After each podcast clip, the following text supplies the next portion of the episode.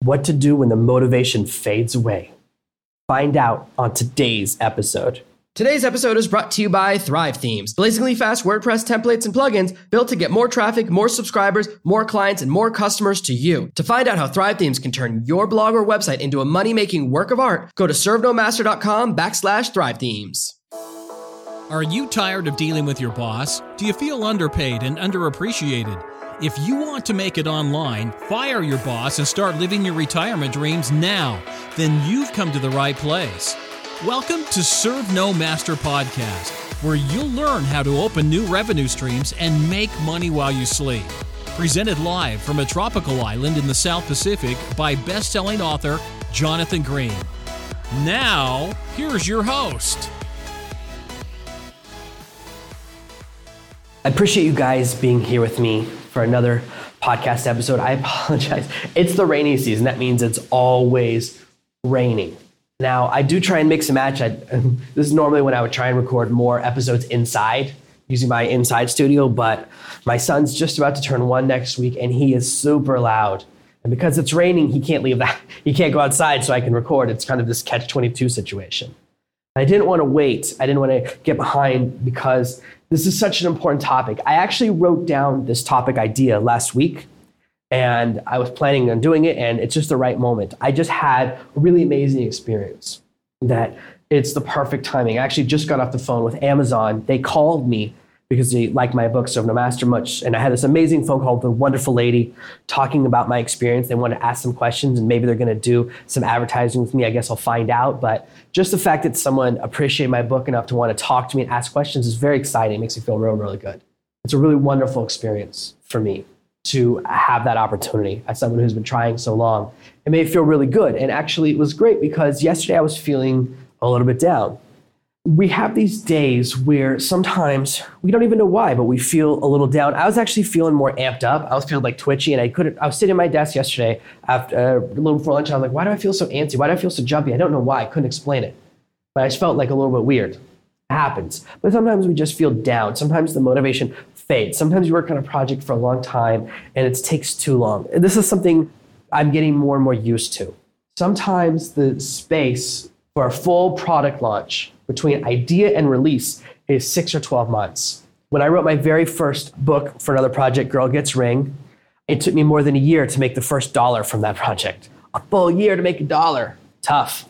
It's hard to stay motivated when things can take so long. The thing I don't like about large businesses is that they're so slow to move. They're like these lumbering trains. I like being a smaller business that I can be agile and kind of pivot and make changes, but things still take time. I've been working on this new product that I'm launching on a new platform for like six months. It just takes a real long time to do something separate. Even when I do something that's inside of Serve Master, it still takes at least two, three months to, to go from idea to release. It takes a long time to do these things. That's just the nature of the beast. But when you're first getting into this game, it can be really tough to say, oh, I got to work on something for six months before I make any money. That stinks. How do I stay motivated? What do I do when I'm feeling down? And we've talked in the past about depression, how because you're working from home or you're working on a project on your own, and that isolation can affect you in a negative way. There's no people around to like chat to, and you don't go to the gym as much, so you don't get that physical energy. All those things can add up and make it hard for you to stay strong on the course. And I find that a lot of times we can do two or three months, we do the first 80 or 90% of a project, and that's when we start to feel that loss of motivation. And so the best way to deal with that is to break up our goals into smaller tasks and goals. I have, if I look at the things I want to accomplish, just my list of things I want to get done, it's massive. It's thousands of hours of labor. It's too much. I want to finish all these projects. I almost took on a second new project last night. I'm glad I didn't. I'm glad I resisted the urge to accept another project from someone that I'm kind of friends with, but the, the money they offered was not what I normally accept. So it was too low. It was too much, you know, shenanigans. But that was one of the reasons I was feeling a little bit down. But it's so tempting to take on more and more and more. If I look at everything, I go, how could I get this all done? So I have to chop up every task into a little bit for each day. Here's what I'm going to do today. Here's what I'm going to do the next day. These little small tasks give me more control. They allow me to just focus on something achievable. So at the end of every day, I can go, oh, I got this done. So I'm working, let me just be totally honest with you. I'm working on a new product called Kindle Sniper. It's designed for a different market. It's designed for people that are really in the direct response space. It's designed for people that I can really get affiliates to send me traffic. It's designed to be a separate platform for Serve No Master. So it's a different structure. It's a much smaller course than what I have inside of Serve No Master, my best seller box course. But it's kind of an entry level to Kindle because I kind of realize I only have my really big Kindle course. I don't have a small one for people to kind of dip their toe in. And I wanted to create that. So that's something I've been working on for almost six months now. And as far as progress, I finished all the slides, but I haven't recorded anything yet. And I haven't recorded any of the bonus materials and extra products that are going to go with it, the upsells and all the funnel stuff, a lot of the technical stuff that are required for a direct response type product, something where you're going to run in a different market. But I'm looking at all those things. And yesterday I sat down, I was talking to my copy coach who helps me to write better and better sales letter because as you know, I'm a big believer in coaches and mentors. And I changed my idea for that sales letter. I said, Oh, I don't want to do this traditional idea. Let me show you my idea. So, what I do when I'm, especially for my own stuff, I start with my proof. So, I went and found statistics about the split between independent and professional authors. I went and found how much do people spend on books that don't have an ISBN, which means they're not an official Library of Congress book, they're a digital book. I found all this data, and then I found stories about how much money most independent authors make.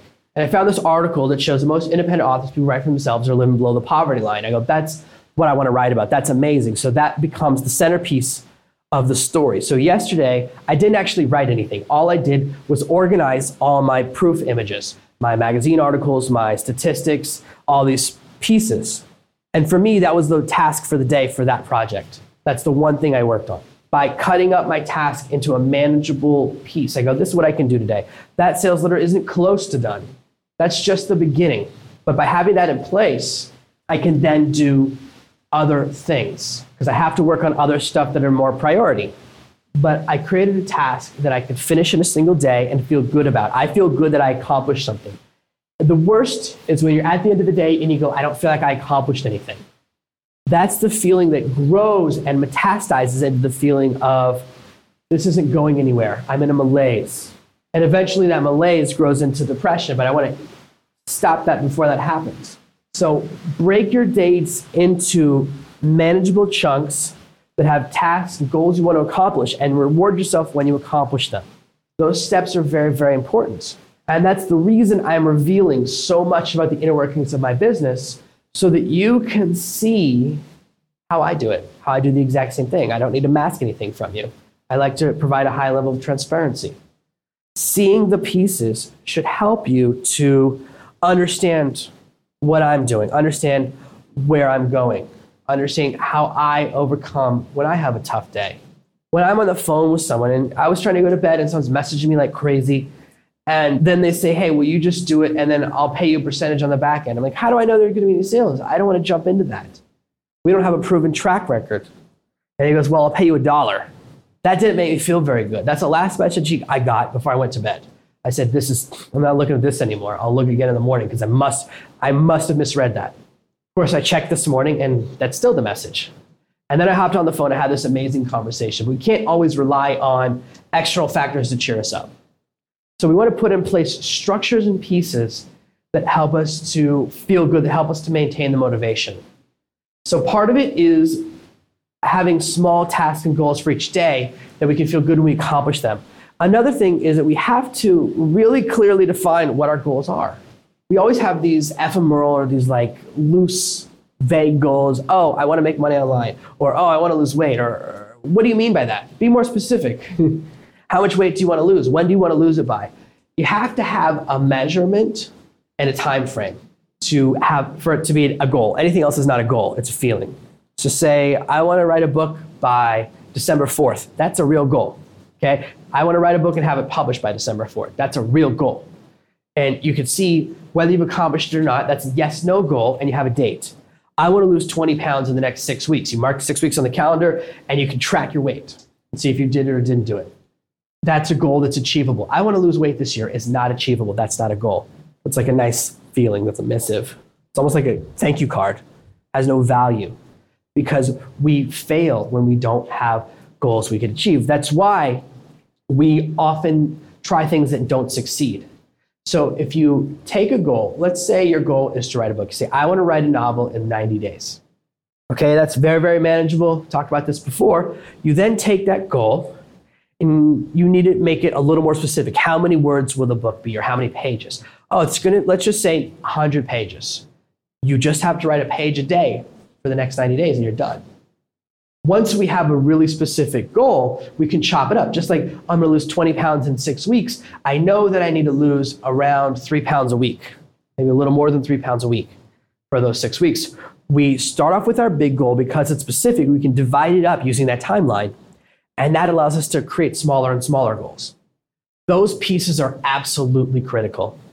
And that's how we can have things in front of us and know what we're supposed to do today and have a feeling of accomplishment when we finish them.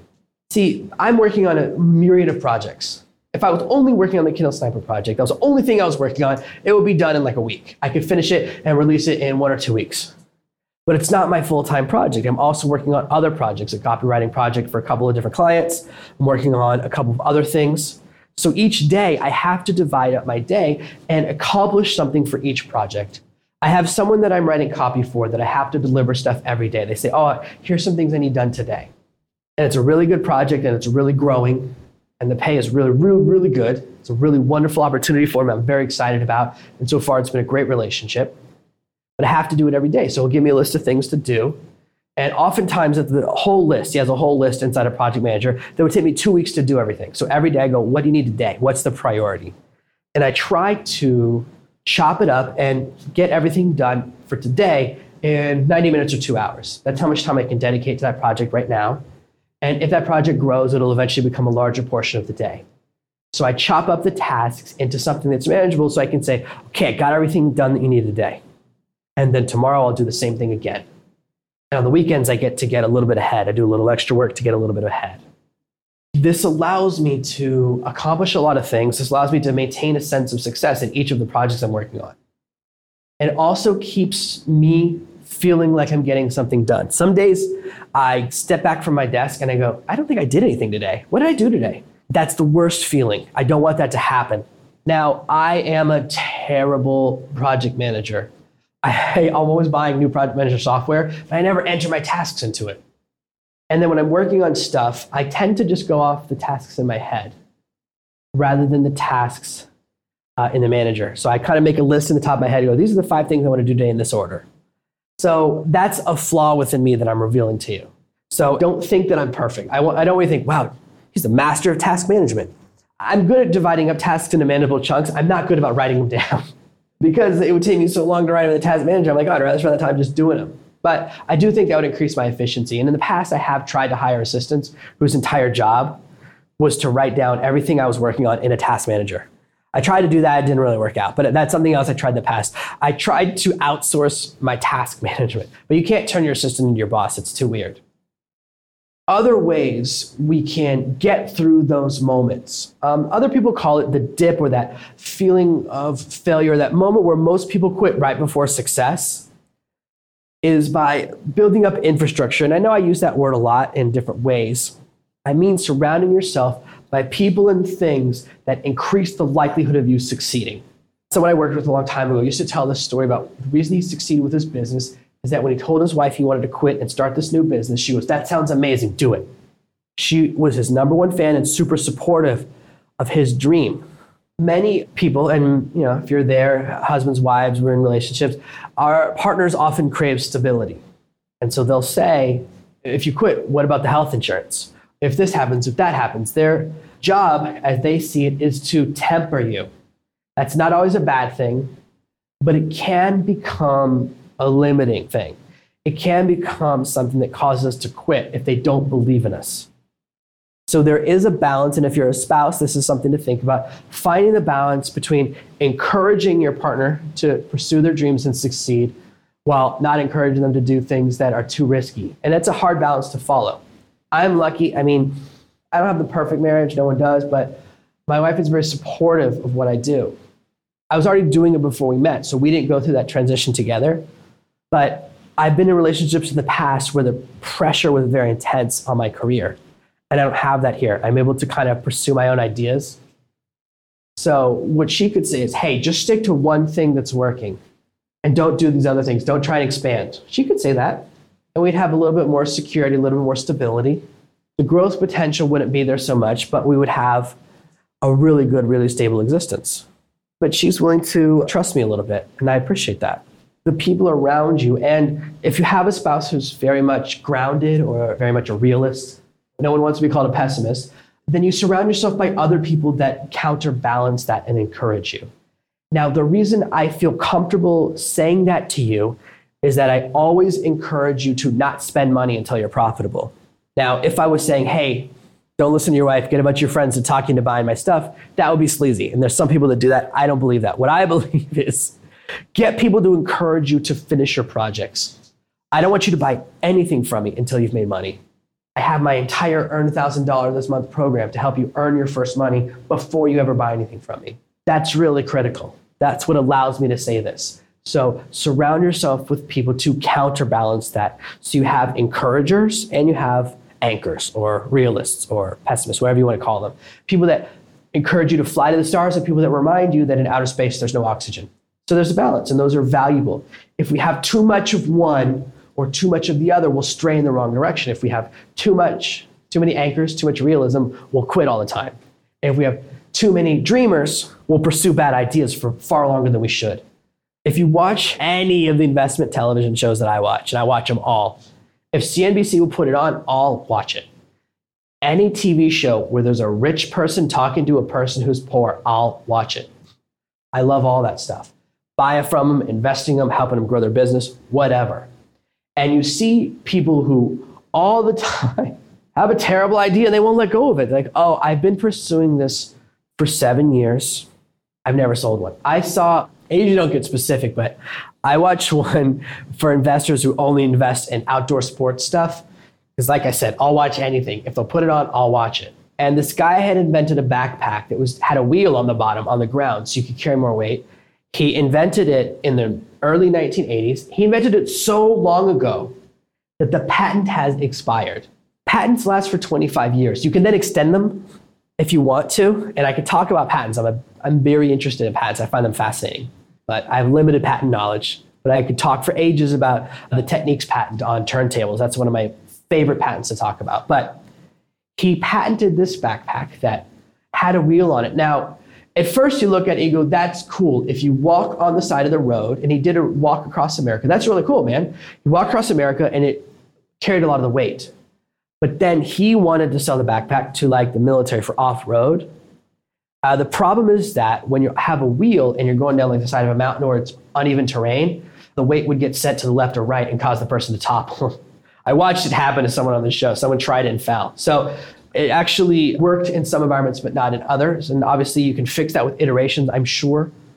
There are ways to improve the design, but he invented this thing over 25 years ago. In those entire 25 years, he sold 10 units.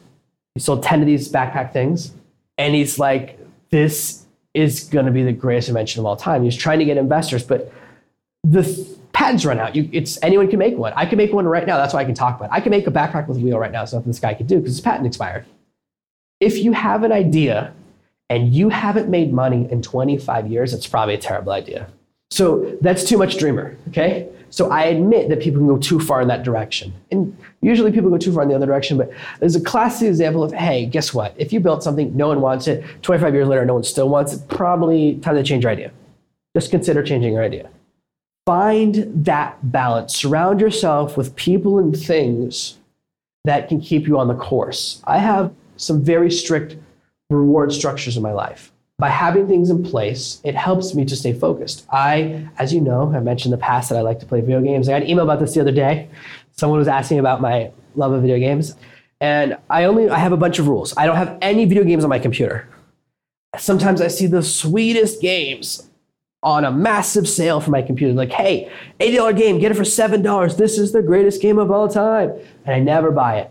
I never want to mix my work and my play. I separate them. That's why I own a PlayStation. I own the PlayStation, not because it's the greatest gaming device in the world. You can be an Xbox or a PlayStation guy. That's fine. I've had both.